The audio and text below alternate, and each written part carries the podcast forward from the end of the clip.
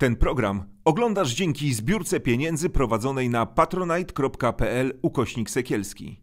Zostań naszym patronem.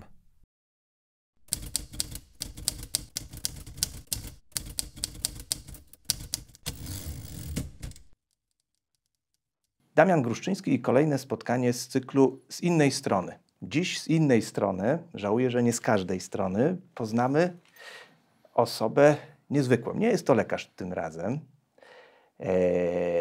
ale w, niezwykłość lekarza e, w sobie ma. Jest to wicemistrz świata, zaraz powiem w jakiej dziedzinie, w 2007 roku, brązowy medalista świata w 2009 roku. To jest osoba, która 133 mecze rozegrała w y, kadrze narodowej, zdobyła 102 gole, czyli już Państwo wiedzą, że to nie jest piłka nożna.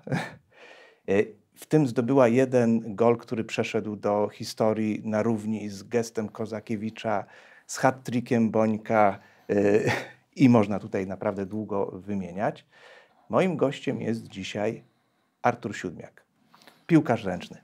Cześć Zapom- Arturze. Cześć, zapomniałeś o jednej rzeczy. Jesteśmy krajanami. Pochodzimy Jesteśmy Z krajanami. Wągrowca, to warto podkreślić, bo ja y, ilekroć jestem w telewizji, czy gdzieś jestem w jakimś formacie osobą publiczną, jako były sportowiec, więc podkreślam, moje korzenie sięgają Wągrowca i nie należy się tego wstydzić. A zaraz do tego dojdziemy. Dobrze.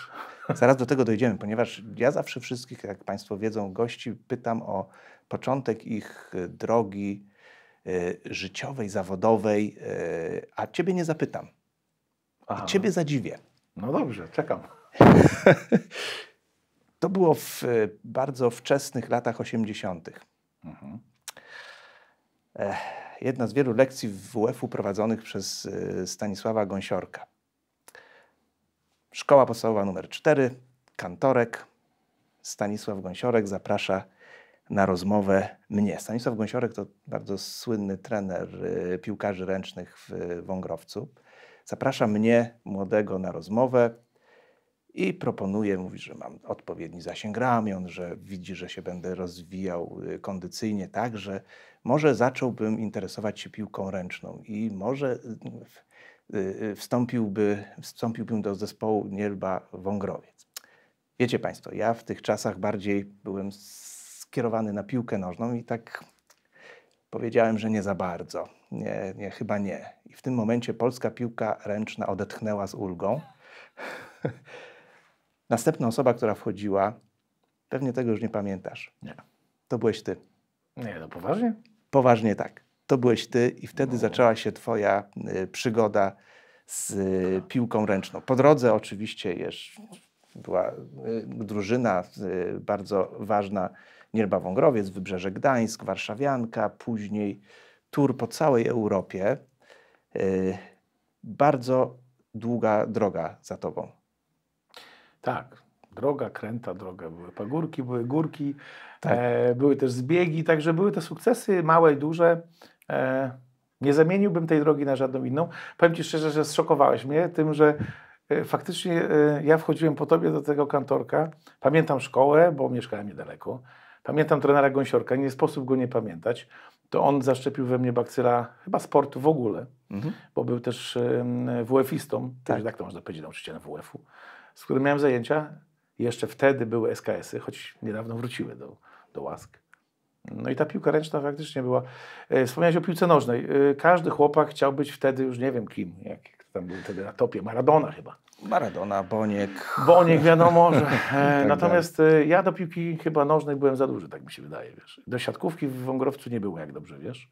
No a że piłka ręczna lubi dużych chłopaków, a już wtedy byłem chyba gabarytowo troszeczkę większy, bo szybko się rozwijałem niż moi rówieśnicy, więc, no więc poszedłem do piłki ręcznej. Ale jeszcze pamiętam, jak byłeś w tej szkole też czwórce, to graliśmy w koszykówkę e, i tam były też no, takie multisportowe zajęcia i, i to mi zostało do dzisiaj. No, zetrzeć się z Arturem to nie była łatwa sprawa w koszykówce, to pamiętam do, do dziś. No, a później stał się y, podstawą obrony naszej reprezentacji, y, stojąc na środku. Y, to chyba bardzo trudna rola w y, drużynie. Wiesz co, każdy faktycznie z nas miał e, określone zadania. I Mhm. no tak jak w wielu dyscyplinach sportu i w życiu jesteśmy przypisani do pewnych ról. No i drużyna piłki ręcznej składa się z y, obrotowych, z rozgrywających bramkarzy, skrzydłowych. No i między innymi faktycznie mm, e, ja byłem taki ochrzczony po kilku latach na tak zwanego e, szefa obrony. W Niemczech mówili na to Abwehrchef, bo to taka niemiecka nazwa. E, I byłem specjalistą od tej gry defensywnej. Natomiast, tak jak powiedziałem, piłkę ręczną grą stricte zespołową. E, tam jedna osoba nie będzie decydowała i nie może decydować e, w większości przypadków o końcowym wyniku, ale no, przez tą obronę, przez ten środek obrony mm, przechodzi e, gro akcji, bo każdy z drużyny atakującej no, chce zdobyć z mhm. jak najlepszej pozycji, najłatwiejszej teoretycznie ze środkowej bramkę. No i siłą rzeczy no, było tam był tam jak największy młyn i e, do dyrygowanie i chłopakami, może to jest nieodpowiednie słowo, bo tam naprawdę byli fajni ludzie, moi koledzy, w jakiś sposób e, współpracowanie z nimi e, w charakterze, no powiedzmy, jakiegoś szefa obrony, no było dla mnie nie lada zaszczytem, ale też wyzwaniem, bo bo trzeba było naprawdę tam się dużo napracować, żeby e, każdą drużynę rozpracować i dla laika, powiem Ci szczerze, pewnie jakim jesteś, jeśli chodzi o tą dyscyplinę sportu, e, piłkarze ręczni podają sobie od prawej do lewej strony, tak naprawdę e, ciężko wy, wyciągnąć cokolwiek taktycznego z tej piłki ręcznej, że ten akurat tam sobie zabiega, ktoś tam sobie wbiega, ktoś rzuca, no natomiast no, my to analizowaliśmy bardzo szczegółowo i to tylko tak zewnątrz wygląda, natomiast to jest rozpracowanie i to pod względem ataku i obrony zawsze zespołu, który, z którym mieliśmy się mierzyć. No wiesz co, no uprzedziłeś znowu moje, mój pomysł na naszą y, rozmowę. Widzowie nasi to zobaczą. Wiesz? Tak? O, tak, zobaczą to, co teraz będziesz. Powiedz, o co tu chodzi? A jak już powiesz krótko, o co tu chodzi, to przewiń y, dalej. Co tu się dzieje no, takiego? No, po lewej stronie widzimy ten, powiedzmy, trójkącik e, i e, czarny punkt. To jest piłka. Mhm. No i e, najprawdopodobniej to jest, jeśli chodzi o kolory czerwone, czyli te kule, to są zawodnicy obrony i to są strzałki, które powodują, mm, znaczy wskazują na to, w jaki sposób ci zawodnicy się poruszają. Aha. No i na przykład, to jest jakiś wariant obrony, To prawda? jest wariant obrony, który, tam, który pokazuje w jakich, w jakich parametrach i w jakich płaszczyznach e, ci zawodnicy e, poruszają się w e, obronie. Aha, ale przewin, bo zaraz jest kolejny wariant. A co o tej powiesz? Obronie. A, tutaj? Aha. obrona. To jest obrona numer dwa dla realizatora. A to jest tutaj. No to jest takie dziwne ustawienie troszeczkę. Znaczy się to jest taka obrona, ja bym powiedział, że to jest obrona 5-1. To jest taka obrona, jeżeli mam być... E, szczegółowy. Taka pięciu zawodników e, pracuje pomiędzy linią szóstego metra, którą Państwo widzą, to jest linia pola bramkowego, i linią przerywaną, mhm. która stanowi linię dziewiątego metra.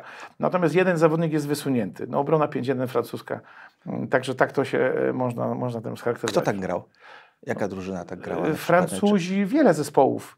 E, Chorwaci słyną z obrony 3-2-1, takiej podwyższonej. Czyli to, co wcześniej Jest obrona 6-0 jeszcze. Przewin? E, z powrotem, tak? W jest... drugą? Aha. O, dobra. A, to jest obrona 4-2. Mhm. To dla naszych kibiców również e, cztery e, kuleczki, które powiedzmy są przy linii 6 metrów, poruszają się w tej strefie pomiędzy przerywaną, a, a dwóch jest wysuniętych i oni e, próbują e, w bardzo ofensywny sposób pozyskać piłkę. Przejąć ją. To jest obrona przejąć ją, tak? To w te, to, takie obrony stosuje się, e, jeśli ma się bardzo dobrych e, zawodników, e, jeśli chodzi o motorykę, dynamikę, szybkość, którzy potrafią gdzieś tam wybić piłkę z kozła, mm, przechwycić, e, poruszać się bardzo dobrze, jeśli chodzi o tych zawodników wysuniętych. Więc to jest e, no, dość taka ofensywna obrona. Następna? Strefa 3-2-1, klasyczna jugosłowiańska. Powiedziałem, że właśnie Bałkanie i zawodnicy stamtąd grają. Tak, to jest, to jest tutaj ta strefa, która e, ma trzech wysuniętych graczy praktycznie do przodu i resztę tam z tych, trzech z tyłu. Wchodzimy w jakiś arkana ręcznej. A, i tu już mamy już co innego. No dobrze, przygotowałeś się. Ty się, to, ty, to, to nie zapomniałeś. Nie, bo, no ja nie zapomniałem, nie, nie. Artur, bo e, e to są takie sprawy e, techniczne i pewnie bardzo wielu oglądających to interesuje, a mnie interesuje e, coś innego. No, to też, się, to też. nie to. No, to też mnie interesuje, ale no, zdecydowałem e, bardzo dawno temu, że jednak piłka ręczna polska powinna odetchnąć od mojego talentu i zyskać taką gwiazdę jak ty. przedstawiłem Twoją długą drogę. Ja mhm. wszystkich miejsc nie odczytałem. Czy nie było takiego momentu, Y, że y, zwątpiłeś. w siebie? Był.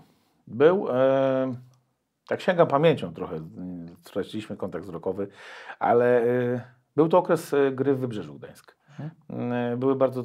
I paradoksalnie zdobyliśmy w 2000, w 2000 i 2001 roku dwukrotnie Mistrzostwa Polski. E, I klub się rozsypał finansowo.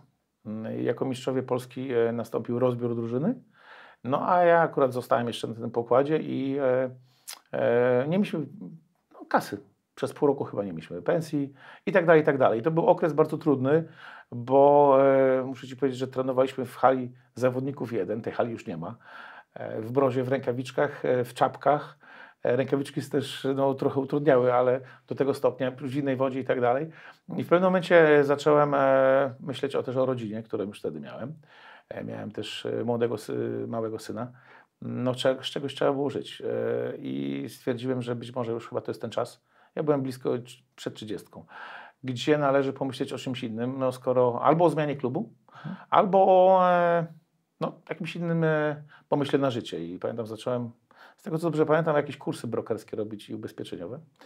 E, no, jakoś nie czułem się chyba w tym dobrze, ale w międzyczasie pamiętam, że odbyłem kilka rozmów, gdzieś byłem na jakichś szkoleniach, nawet chyba ukończyłem kilka takich kursów. Mm, ale siłą rzeczy później sytuacja się poprawiła. Ja zmieniłem też otoczenie na Warszawę, później na Luksemburg, Francję i tak dalej. E, no i dzięki Bogu, nie? Ta, ten pół roku takie, które było takim bardzo trudne dla nas e, pod kątem zwykłego życia. No i takiego próby charakteru, bo ja myślę, że e, ludzie kształtują się w ciężkich warunkach i to mhm. dotyczy w ogóle wszystkich sfer życia. Mm, I to był taki sprawdzian, chyba dla wszystkich, bo było ciężko, nie było pieniędzy, trzeba było utrzymać rodzinę, którą, za którą no, chyba każdy z nas jest odpowiedzialny w każdym wieku i bez względu na to, co się tam mm, w życiu wydarzy.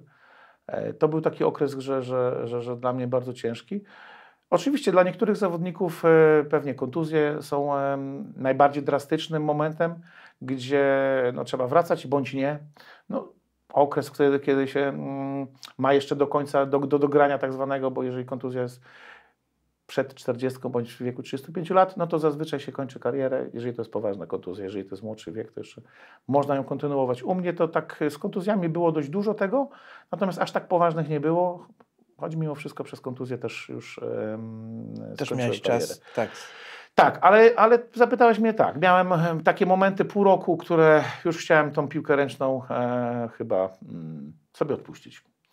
Choć bardzo ją kochałem. Ja w ogóle byłem żywym dzieckiem, także e, sport e, wszędzie, od zawsze. Pamiętam, że moja mama trenowała też jakąś lekką atletykę. Ojciec był e, bramkarzem w piłce nożnej. E, pamiętam takie zdjęcie, które kiedyś oglądając albumy z mamą oglądaliśmy, mm, no wspominając stare czasy i na tym zdjęciu jest mały Arturek, który stoi w wózku za bramką, to jakaś klasa okręgowa bodajże była. No i w pewnym momencie no, nie było pieluch, tego były te tetrowe, nie było tych pampersów. No i No i spędziłem, sfajdoliłem się widocznie, to mama tak powiedziała. No i sędzia musiał przerwać mecz, ojciec zdjął rękawice, słuchaj. No i mnie musiał przebierać. Później, jak już mnie przebrał, trochę się uspokoiłem, no to mecz się wznowił i, i, i dalej dalej kontynuował. Więc ten sport za, był zawsze bliski. Zawsze żywo reagowałeś na sport i na emocje z nim związane. To taka, wiesz, taka anegdotka a propos tego, jaki sport dla mnie był ważny od samego początku, no, od samego zarania, że tak, tak. powiem. Czy 15 sekund to jest dużo czasu? Tak, bo można rzucić bramkę. nie, już tak wiesz co, śmiejąc się, nawiązując do tej bramki z Norwegią, to był cud chyba. To był cud, mm, zbieg okoliczności, szczęście. E, tak naprawdę Bogdan mówiąc te słowa, e, nie wiem, czy w sami wierzył. Oczywiście pewnie każdy w nie wierzył w jakiś sposób, e, bardziej lub mniej. Wiesz, Byliśmy mistrzami horrorów, tak na nas mówili, że spokojnie ręczni wygrają jedną. Więc takie sytuacje nie były nam obce, ale przechwycić piłkę i jeszcze wyrzucić to, to graniczyło z cudem. I myślę, że to można mówić tu w kategoriach pewnego cudu, który się wydarzył i zarazem szczęścia, mm, że akurat tą piłkę gdzieś po wyjściu przechwyciłem i, rzuciłem. Ja zapamiętałem tam z tej historii jedną bardzo ważne zdanie, którym powiedział nie Bogdan Wenta, a jego asystent drugi trener Daniel Waszkiewicz. Panowie, mamy pustą bramkę, wycofali bramkarza. I e, jesteś, jak jesteś na czasie, tak zwanym, czyli trener bierze czas, żeby przekazać pewne informacje. No jest 15 sekund do końca, półfinał, e, Mistrzostw Świata się bardzo oddala, no to zapamiętujesz e, pewne słowa klucze. Dla mnie tym słowem klucz było wycofali bramkarza, bo gdyby tego Daniel Waszkiewicz nie powiedział, mój mózg nie zareagowałby tak, jak to zrobił, e, jak, jak to wykonałem. Po prostu ja wiedziałem, że jest ta bramka pusta. Bo samo 15 sekund, no oczywiście to był czas, który był no, do, do końca spotkania. I tam wydarzył się cud. I dzięki temu, że ja miałem w głowie zakodowany jeden komunikat, wycofali bramkarza, jest pusta bramka. Ja wiedziałem, że jak tą piłkę złapałem, tam jeszcze podobno dwóch moich kolegów biegło, zabił mnie, nie wiem, że nie widziałem ich. Ja widziałem tylko tunele i bramkę. I rzuciłem. I jeszcze pamiętam, że jak ta piłka wpadła do tej bramki, no to ja przez 2 czy 3 sekundy z takim niedowierzaniem jeszcze dopiero musiałem spojrzeć na zegar. Wiele osób mnie pyta, dlaczego byłeś taki zdziwiony? No bo ja spojrzałem na zegar i dopiero patrzyłem, że to jest 57 sekunda, 8 leci i że zmieściłem się w czasie, no bo cóż by było, jak ja bym po czasie rzucił tą bramkę. No, no nie byłaby uznana po prostu. Więc dla mnie było to o tyle istotne, że dopiero ta moja euforia mm, przyszła po trzech sekundach. Moi koledzy już to wiedzieli, a ja jeszcze musiałem dotrzeć do mnie. No i później było, było coś wspaniałego, bo e, prawie, prawie mnie udusili. No, to pamiętam. No, 14 facetów, każdy średnio koło stówki, no to wyobraź sobie, ponad tonę na mnie leżało. Jak ja wstałem, albo nawet mi chyba pomogli wstać, to ja nie wiedziałem, gdzie jestem. Przysięgam, nie? Ja po prostu e, nie wiedziałem i dopiero później gdzieś powoli, powoli dochodziło to do mnie, że, że stał się cud. I to były takie uczucia, że, że ja spotykając się z młodzieżą, czy w ogóle prawda, gdzieś tam e, wracając do tych historii, to zawsze odpowiadam, że to są rzeczy bezcenne, których nie możesz kupić za żadne pieniądze. To bycie, że jesteś reprezentantem Polski, no bo cóż, po dwóch, trzech milionach na koncie, czterech milionach, jak i tak nikt nie weźmie cię do kadry, jeżeli nie będziesz odpowiednio przygotowany fizycznie i tak dalej, i tak dalej. Więc tak, jak, tak mi się wydaje, że, że, że to są rzeczy, które, dla których warto żyć i dzięki Bogu e, nie zaprzestałem i nie rzuciłem piłki ręcznej i butów nie odłożyłem, e, nie powiesiłem na kołek, bo no nie napisałbym, myślę, że dla siebie i dla naszej polskiej piłki ręcznej takiej historii. Bo Dla polskiego sportu. Myślę, że też w jakimś stopniu, choć moi koledzy Michał Daszek, Michał Szyba gdzieś też w bardzo ważnych momentach trafiali, nie można tego absolutnie pominąć, bo ja byłem chyba jakimś takim pierwszym, który tak spektakularnie gdzieś zakończył mecz i wiadomo, dawało nam to awans do półfinałów Mistrzostw Świata i tak dalej. No ale ta historia piłki ręcznej jest później e, też związana z e, takimi rzutami ostatniej szansy, które, które powodują, że, że, że zdobywa się medale. Także no, miła historia. Miła historia. Ważny wątek poruszyłeś. Mistrzowie horrorów. Ja e, chciałem Ciebie za, e, zapytać, wykorzystać okazję, że siedzimy i rozmawiamy i że jeszcze nas pewnie e, dosyć dużo osób e, będzie słuchało. Pobawmy się w takie strasen psychologii. Powiedz, co, co było z Wami, e, że potrzebowaliście tego jeszcze dodatkowego, silniejszego bodźca, czyli potrzebowaliście e, zejść, e, wprowadzić się w bardzo trudną sytuację, żeby wspiąć się na wyżyny. Ha, My trudne, nie wprowadzaliśmy się świadomie w tą sytuację. To wynikało, wiadomo. wiesz, to wynikało No. po prostu z przebiegu spotkania. E, Nie zawsze grając spotkanie, no wygrywasz je spokojnie dziesięcioma, czasami wygrywasz spokojnie jedną. E, Sytuacje boiskowe w piłce ręcznej dzieją się szybko i można prowadzić pięcioma bramkami i przegrać później mecz e, jedną bramką, mając na przykład pięć minut do końca. Tak? To się zdarza, bo w piłce ręcznej te bramki mogą padać bardzo szybko. Więc te historie, które się zdarzały, wynikały po prostu z tego, co się dzieje na boisku. Czasami z naszego zmęczenia, czasami z jakiegoś braku koordynacji, z jakiejś koncentracji. Różnie, po prostu, e, czy z presji, którą gdzieś mieliśmy. Choć ja Ci powiem szczerze, że e, wiele osób pyta mnie, jak radziliśmy się sobie z presją. I to pewnie dotyczy wielu sportowców. Ja miałem taki prosty sposób, wielu kolegów, że e, oczywiście starałem się oprócz tego, że dobrze przygotować do spotkania, to w piłce ręcznej jest e, pole gry 40 na 20. To jest taki, to jest pole gry do piłki ręcznej. I ja wchodziłem na to boisko i zapominałem o trybunach, o kamerach, o ludziach. Słyszeliśmy oczywiście doping, jeżeli graliśmy u siebie, bądź też e, no, doping przeciwko sobie, grając w obcych halach.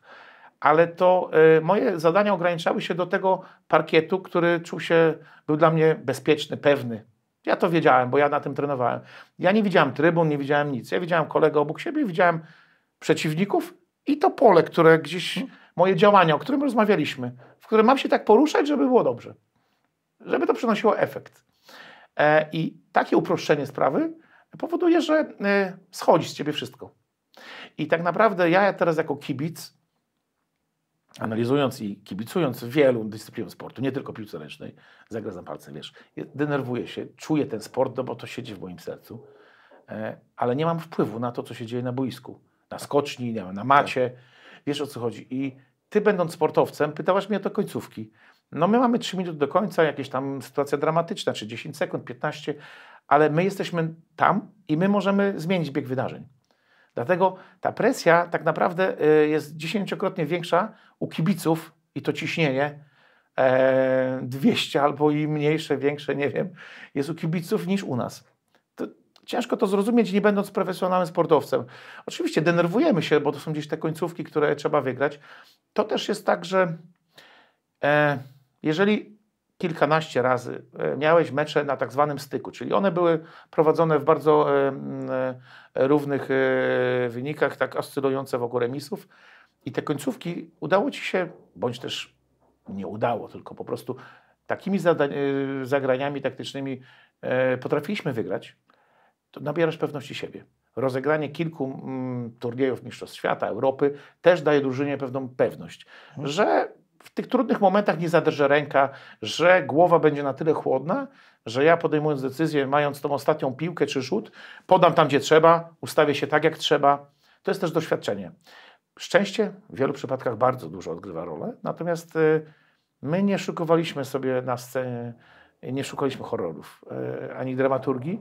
To po prostu wynikało z y, przebiegu spotkań. Natomiast, tak jak powiedziałem, to, że mieliśmy rok rocznie bardziej doświadczoną drużyną, powodowało, że no w wielu przypadkach udawało nam się, bądź też nie udawało mm, e, wygrywać te mecze i przechylać na własną, na własną korzyść. Tak to wyglądało. To rzeczywiście jeszcze musielibyśmy z psychologiem sportu e, porozmawiać no tak. w tym temacie. Może jest coś w tej mojej tezie, że potrzebowaliście mocniejszych wrażeń. Może prawda leży po środku tutaj, że e, tak naprawdę wychodząc na boisko działacie w sferze automatyzmów, też zespołowych Wejdę ci automatyzmów. słowo, bo powiedziałeś prawda? coś takiego, że, że, że związanego z bodźcem. Mhm. Nie wiem, czy oglądałeś ostatni mecz, e, czy przedostatni mecz e, siatkarzy ze Słowenią na Mistrzostwach Europy. Mhm. Widziałeś, co zrobił Kubiak? Kubi w pewnym momencie coś tam próbował prowokować jednego z zawodników, bodajże kapitana nawet Słoweńców. Zrobił to celowo. Może tam coś jakieś, tam było jakieś utarczki słowne. Natomiast on próbował wyzwolić w sobie i w drużynie pewien bodziec. Czy on był negatywny, to, to różnie ludzie to oceniają. Natomiast ten bodziec miał spowodować to, że drużyna się obudzi z letargu, że będzie chwila przerwy, że po prostu ten impuls spowoduje to, że ta drużyna E, wygra to spotkanie. My wielokrotnie w piłce ręcznej mieliśmy takie impulsy. E, gra się nie układała, nie wiem, e, to może być, nie wiem, dobra albo dwie, trzy skuteczne interwencje bramkarskie. To może być dwu, dwu, zdobycie dwóch, trzech bramek pod rząd, pod rząd tak? To może być jakiś faul brutalny, który spowoduje, że adrenalina skoczy. Nie, nie wiem, ale wiesz, to są takie momenty, że, że naprawdę drużyna się zbiera w sobie i czasami jak już głowa się wyłącza, to, to gdzieś ten automatyzm działa, jeszcze ta adrenalina dostarcza tych sił, bo wielokrotnie naprawdę nie widzisz już nic, bo jesteś tak zmęczony, a jednak e, organizm funkcjonuje tak, jak ty byś tego chciał. Ale to jest związane z tym wyszczykiem e, adrenaliny i z tym bodźcem, czy to będzie mhm. negatywny, czy pozytywny, ale zawsze ten bodziec jest potrzebny do działania i do, do ruszenia grupy. A, I to jest e, coś, czym się zająłeś po zakończeniu kariery sportowej. Przede wszystkim mając coś, co nazwę y, u ciebie, czy u tamtej wspaniałej drużyny, y, mieliście mentalność zwycięzców. Jakkolwiek. Mieliście mentalność zwycięzców. Y, I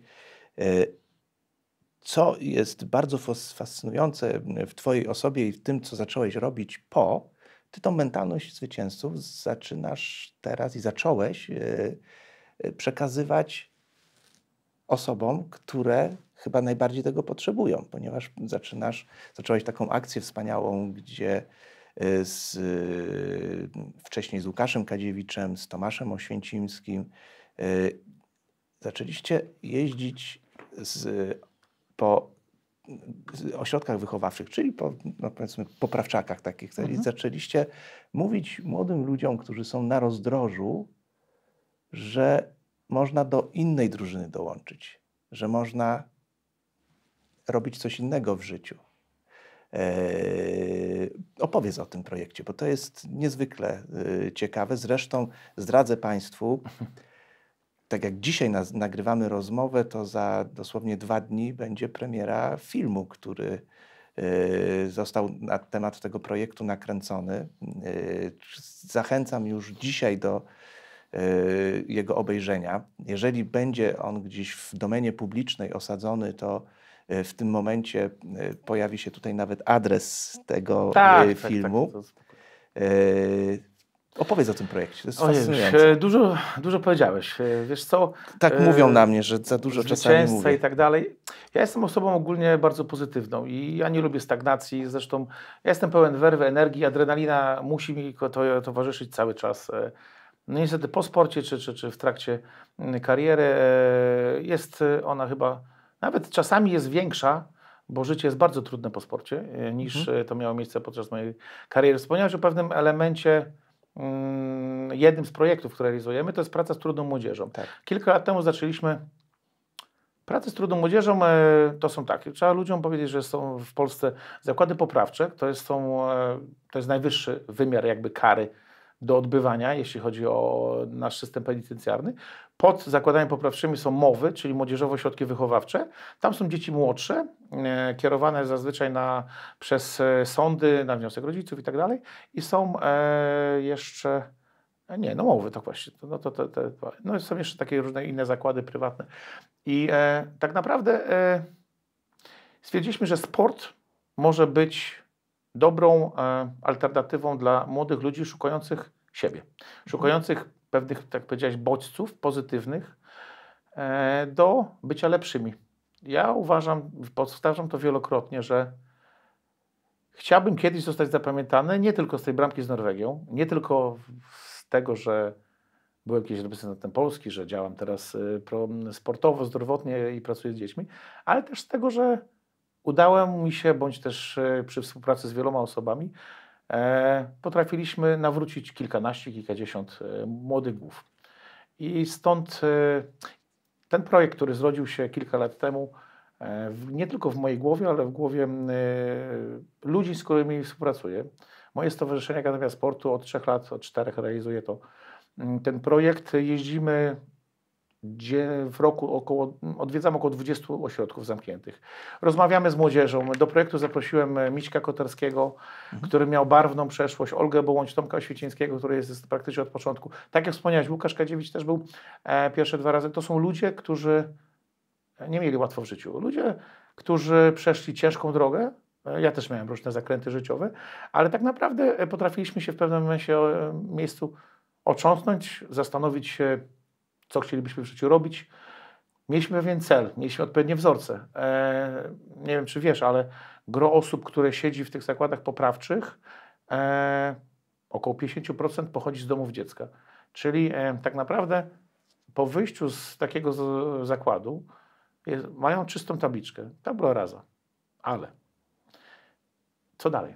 Jeżeli ja wychodzę z ośrodka zamkniętego i wracam, mam perspektywę albo skręcić w prawo, i zacząć nowe życie, albo skręcić w lewo i wrócić do środowiska, które spowodowało, że w wielu przypadkach e, no, oni są, e, odbywają kary za drobne bądź też poważne przecież rzeczy. Każdy z tych ludzi ma historię i tak naprawdę powtarzam to wielokrotnie. Ja stygmatyzowałem tych ludzi do jeszcze trzy lata temu. Na hasło zakład poprawczy mm, nie, no co byś powiedział? Ja mówię odpady społeczne. Już ludzie, którzy gdzieś tak zboczyli e, złoczyńcy, przestępcy. Bardzo się myliłem. Bardzo się myliłem, bo e, poznałem historię, wiele historii tych ludzi. Każdy z nich ma różną przeszłość, która determinuje to, jakimi ludźmi są teraz, w jakim miejscu są. Ale oni szukają odpowiednich autorytetów. Jeżeli jesteś w domu dziecka, albo z rozbitej rodziny, albo z alkoholowej, no to autorytety są fatalne. E, już nie mówię o wychowawcach, ale jeśli chodzi o te rozbite rodziny, bądź tych w ogóle nie ma. Bądź autorytetem będzie bijący ojciec, bijący matkę. E, bo takie historie są też. Albo ojciec przypalający dziecko żelazkiem. Takie historie też były. I wiele, wiele innych, o których myślę, że nie chciałbym tutaj naszych widzów e, wprowadzać w taki stan smutku, bo, bo naprawdę to nie są miłe historie. Ale jeżdżąc tam z ludźmi, o których wspomniałem, między innymi, bo też jeszcze są trenerzy, są, jest na przykład były gromowiec E, Paweł Mateńczuk, e, facet, który był na kilku misjach i też stwierdził, że być może e, dla nich, tych młodych ludzi, alternatywą będzie wstąpienie do wojska, bo mogą się sprawdzić. Mm, to jest, to jest myślę, że ważne dla mnie i sport jedno, ale tak naprawdę ci młodzi ludzie potrzebują informacji, potrzebują znaleźć w sobie siłę do podjęcia pewnej decyzji, odpowiednich ludzi, żeby skręcić w prawą stronę i żeby mm, mieć pewne marzenia. Mm, bo ktoś powiedział, Boże, Pan jest sławny, Pan ma dużo pieniędzy, e, Pana marzeniem było kiedyś, prowadząc prelekcję, powiedziałem, że jako chłopak z Wągrowca, bardzo małej mieściny. Zamarzyłem sobie w wieku 12, 13, 14 lat, żeby zagrać w kadrze polskiej i e, grać na, mm, e, na poziomie Mistrzostw Świata, poziomie reprezentacji. I to marzenie mi się spełniło. Oczywiście nie było łatwo, miałem dużo szczęścia, ale mm, ja im tłumaczę, że, że, że, że wszystko w życiu jest możliwe i niekoniecznie trzeba mierzyć aż tak wysoko. Na początku można e, stwierdzić, że wyjdę z ośrodka, będę miał fajną pracę, i e, dziewczynę, nie wiem, założę rodzinę, będę sobie spokojnie żył. To też będzie pewne marzenie, które zostało u, urzeczywistnione i e, wprowadzone w życie. E, zależy nam na tym, żeby otworzyć jakąś głowę, jedną, dwie, trzy, cztery głowy. I ja w ogóle podziwiam większość wychowawców zakładów poprawczych. Większość, bo spotkaliśmy się też z fatalnymi ludźmi, którzy do tej pracy się nie nadają. E, podziwiam, że każdego dnia przychodzą do pracy i chcą otworzyć jedną, drugą, trzecią, czwartą, piątą głowę. Zarabiają, myślę, że nieduże pieniądze za pracę, którą wykonują, kształtując młodego człowieka. I e, to jest e, ogromny szacunek. Ja zawsze mi powtarzam, że ja jestem pełen podziwu, że tacy ludzie jeszcze na świecie są. E, oddani ideowi. E, ja poznałem tych wie, wiele środowisk, wiele zakładów poprawczych, z niektórymi utrzymujemy e, bliższe i dalsze kontakty, ale cały czas ten projekt jest realizowany. Stąd w pewnym, na trzecim, po chyba trzecim roku mm, stwierdziliśmy, że e, nakręcimy film. O tym, żeby ludziom pokazać, e, w jakim e, są błędzie, oceniając tych ludzi, bo my ich nie oceniamy, my tylko wysłuchujemy ich historii. No i stwierdziliśmy, że nakręcimy dokument, który też był elementem realizacji projektu z Funduszu Sprawiedliwości, bo ten projekt jest właśnie przez ten organ współfinansowany i i myślę, że za dwa dni, 23 w Kapitolu będzie ta premiera. E, spodziewam się mm, dużej ilości gości. Nie będę spoilerował, natomiast ten film będzie dostępny na stronie stowarzyszenia, na YouTubie i tak dalej. On e, będzie u mnie dostępny. Staramy się o to, żeby też poszedł jako materiał mm, taki profilaktyczny gdzieś, może w szkołach, czy też w jakiejś telewizji. E, no zobaczymy. Na razie chcemy po prostu, żeby Ocenili go e, ludzie, którzy e, są związani, bo na tej premierze będą z systemem penitencjarnym w Polsce. I myślę, że szersza publiczność, która sama sobie, no to są bardzo mądrzy ludzie, którzy nas oglądają, e, i sami sobie osąd mogą na dane tematy wyłożyć. I zależy mi na tym, żeby po obejrzeniu tego filmu ktoś powiedział, aha, nie skreślę tego młodego człowieka, albo będąc przedsiębiorcą, może warto dać mu szansę, może warto w niego zainwestować, może zaufam mu, e, przyjmę go do pracy, bo, mi, bo ten strach przed tym, że mi coś ukradnie albo coś zrobi e, karalnego jest dużo większy niż, niż, e, niż był, był przed obejrzeniem tego filmu, więc Zobaczymy, jakie będzie przesłanie. Ja mam nadzieję, że, że będzie. Przesłanie się... już wiemy. Zobaczymy, przesłanie tak, odbiór, ale zobaczymy, tak. jaki będzie odbiór dokładnie. Tak. E, więc, więc tak to pokrótce. No jest, to jest temat rzeka, naprawdę. To jest, e, myślę, że, że temat, który. Ja w ogóle e, odwiedzając 20 ośrodków w roku, robimy to w czasokresie około miesiąca. To trwa, bo sobie tak planujemy taki tour. Ja jestem wyczerpany psychicznie. E, czasami e, odwiedzamy dwa ośrodki w ciągu jednego dnia. Wchodzimy, prelekcja, rozmawiamy, indywidualne jakieś rzeczy, trochę sportu. Mm, e, ja jestem wypruty. Wypruty psychicznie. Jadąc czasami z jednego ośrodka do drugiego, słysząc historię, ja się z tym utożsamiam. Ja to przeżywam. Ja jestem człowiekiem, który ma w sobie dość dużo empatii. E, I tak naprawdę mm, zawsze patrzę przez pryzmat swoich dzieci, które e, mają ojca, mają e, dość wygodne życie, mm, choć ja i tak nie jestem dobrym ojcem. Widzę swoje błędy, nawet poprzez kontakt z takimi ludźmi. Widzę, widzę jakie błędy ja popełniałem. Mm, ja się uczę każdego dnia. Ja, ja, zawsze powiedziałem, skąd ty to wiesz, to, tamto, przecież skończyłeś AWF, byłeś sportowcem. Ja każdego dnia podczas kariery, po karierze, dzisiaj też. Ja uczę się od ludzi mądrzejszych, bardziej doświadczonych. Ja nie uważam, że ja wiem wszystko. Natomiast dobór odpowiednich ludzi, z którymi współpracujesz, plus obserwacja, mm, kontakt e, z mądrzejszymi ludźmi, nie wstydzenie się powiedzenia, ja tego nie wiem, wytłumacz mi. Nie wiem, to, to, to, to nie boli. To człowiek się rozwija. Najlepszą inwestycją jest inwestycja w siebie, więc uczę się każdego dnia. I uczysz tego też osób, które są na zakręcie życiowym, młodych osób, które mogą jeszcze y, tą drogę poprowadzić inaczej. Y, uczysz ich takiego podejścia właśnie, prawda? Czy uczycie? No powiedzmy, że tak, w tym projekcie To jest gro jest bardzo... ludzi, to nie tylko Artur Siódmiak, absolutnie. Za co im chciałem podziękować, bo... Y, tak jak wygrywa zespół, nie tak. wygrywa tak. jednostka, tak samo my też jesteśmy dobrym teamem i ja nie będę już tu wszystkich wymieniał, natomiast jest szereg osób, które występują w tym filmie, są w tym projekcie. Jeżeli e, Państwo będą chcieli oglądać, na pewno e, śledzić profil Stowarzyszenia Akademii Sportu Artura Siódmiaka. Tak nazywa się nasza organizacja. Proszę Państwa, proszę śledźcie to, moje profile też, e, fanpage, choć ja nie jestem mm, absolutnie jakiś taki social mediowy, że tak powiem, ale staramy się, bo to jest doskonała tuba wyjścia i mm, powiedzenia jesteśmy, robimy to i to, przekazania e, tych pozytywnych informacji. To tam zobaczycie wszystko informacje już na jesień na pewno też będziemy, e, będziemy jeździć z kolejnym projektem, więc będzie nas e, widać. Ale poza tym ja też pracuję z normalnymi dziećmi, nazwijmy to tak. Też szkolimy w zakresie mojej kochanej piłki ręcznej. No, oczywiście, Akademia Młodych Mistrzów, Małych tak, Mistrzów. Tak. Ja myślę, że w ten sposób troszeczkę spłacasz dług względem naszego WF-isty. Prawda? Też być może kiedyś takiego małego E, kołowego, czy rozgrywającego, czy kogokolwiek wychwycisz spośród tych tysięcy dzieci. Tysięcy, no dobrze to nazwałeś, bo... Tak, i być może no, utorujesz mu drogę do spełnienia jego marzeń. Chciałbym. E, prowadzimy akademię w różnych częściach Polski. Oczywiście z racji tego, że jestem związany z Pomorzem, to e, obecnie to są to akademie zlokalizowane głównie gdzieś w okolicach Pomorza, na Kaszubach i tak dalej. Mm, ale co zauważyłem? W małych ośrodkach, e, szczególnie na wsiach, w małych miasteczkach, e, dużo łatwiej o e, dzieci zaangażowane.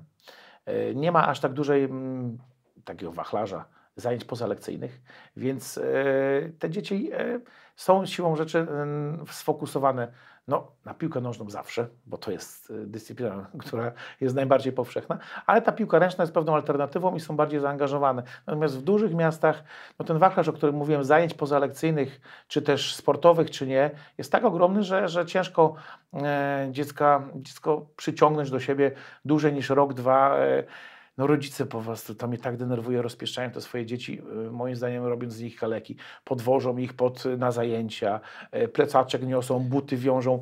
No, no nie, nie, nie. No, było, było tak, takie... tak, tak nie kształtuje się dobrego człowieka. Oczywiście ktoś może powiedzieć, że y, gadam głupoty, natomiast to jest moje nie zdanie. Nie gadasz głupot. Nie.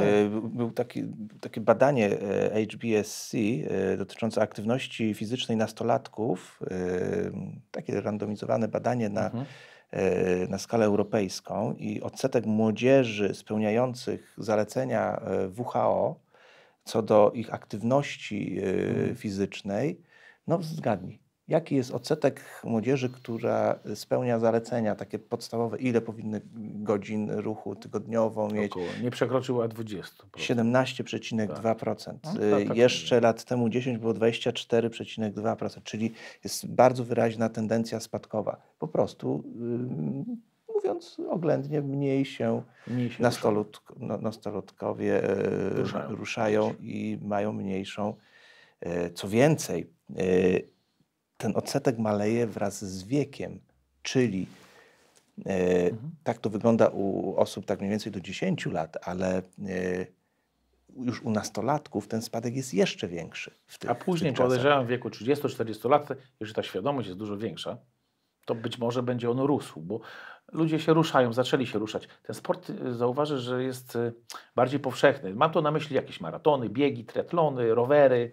To się dzieje. Tego 10 lat temu aż w takiej formie nie było, ale 10 lat temu nie było aż tak y, rozdmuchanego tematu social mediów, internetu i tak dalej. My żyjemy w takich czasach, jakich żyjemy. Ja zawsze powtarzam, tego nie zatrzymamy i nawet nie zamierzamy tego zatrzymywać. Ale nie należy zapominać o tak zwanych normalnych rzeczy, e, czynnościach e, życiowych, nie związanych tylko i wyłącznie z internetem, typu wyjście na spacer, taka prozaiczna rzecz, wyjście na grzyby, nie wiem, pójście nad jezioro, wykąpanie się, gdzieś pojechanie pod namiot. E, tak naprawdę ja zauważam, że takie powoli te trendy powolutku, powolutku wracają. Ludzie szukają pewnie odskoczni od tego pędu, wyścigu szczurów i, i tak dalej, e, ale tak naprawdę musimy zacząć od rodziców, bo, mhm. bo jakie wzorce dziecko będzie miało, jeżeli ojciec siedzi na kanapie, pije piwo, e, no i powiedzmy ogląda te mecze, no dobrze, no to chociaż to dziecko będzie wiedziało, wiedziało że trzeba że kibicować Polsce na przykład, Albo tak? Wiedziało, ale, że jest coś takiego ale już wyjście na mecz, fizyczna. tak, ale już wyjście na mecz, na, chociażby na stadion, czy do, do hali sportowej na jakieś wydarzenie, e, jeżeli tego nie ma, no to to już jest, ja myślę, że trzeba być aktywnym, oczywiście teraz czasy pandemii i tak dalej, ale nie rozmawiamy, bo to jest wyłączone. Generalnie rodzice de, de, determinują to, jak dzieci się zachowują. Oczywiście zwalanie winy na rodziców, wielokrotnie słyszę, Boże, to szkoła ma wychowywać. Znaczy zwalanie winy na nauczycieli, przepraszam. Szkoła ma wychowywać. To, to, to, to nie, rodzic wychowuje, rodzinę wychowuje. Później dopiero szkoła w pewnym sensie ukształtowuje. Dlatego ja mu dobry trener, obojętnie z jakiej dyscypliny sportu, mm, kształtuje charakter młodego człowieka.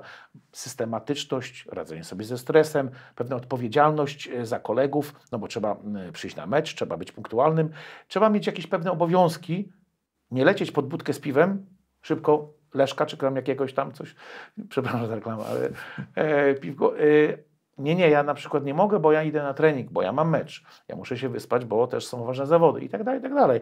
Więc sport jest bardzo ważną dziedziną życia i ja uważam, że e, o, w ogromnym e, stopniu ten amatorski, czy też mm, sport dzieci i młodzieży determinuje to, jakimi ludźmi jesteśmy. Mhm. W bardzo wielu przypadkach.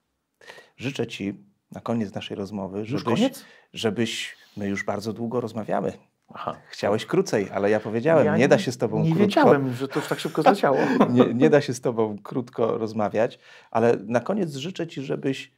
To jest takie przewrotne życzenie. Mhm.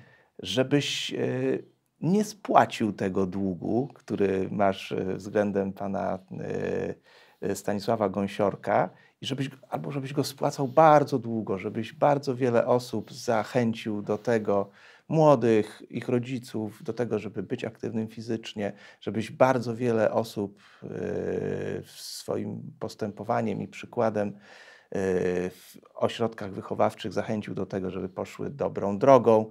Yy, po prostu, Artur, nie spłacaj tego długu. Dziękuję Ci za rozmowę. Dziękuję również. Mam jeszcze wiele pomysłów w mojej głowie wiele osób, które są bardzo kreatywne i e, z którymi mogę realizować e, wiele, wiele projektów. Także e, mogę Państwu obiecać, że to nie koniec mojej pracy. Jeszcze parę lat będziecie mnie oglądać i, i trochę będę gdzieś w Waszym życiu w jakimś stopniu uczestniczył.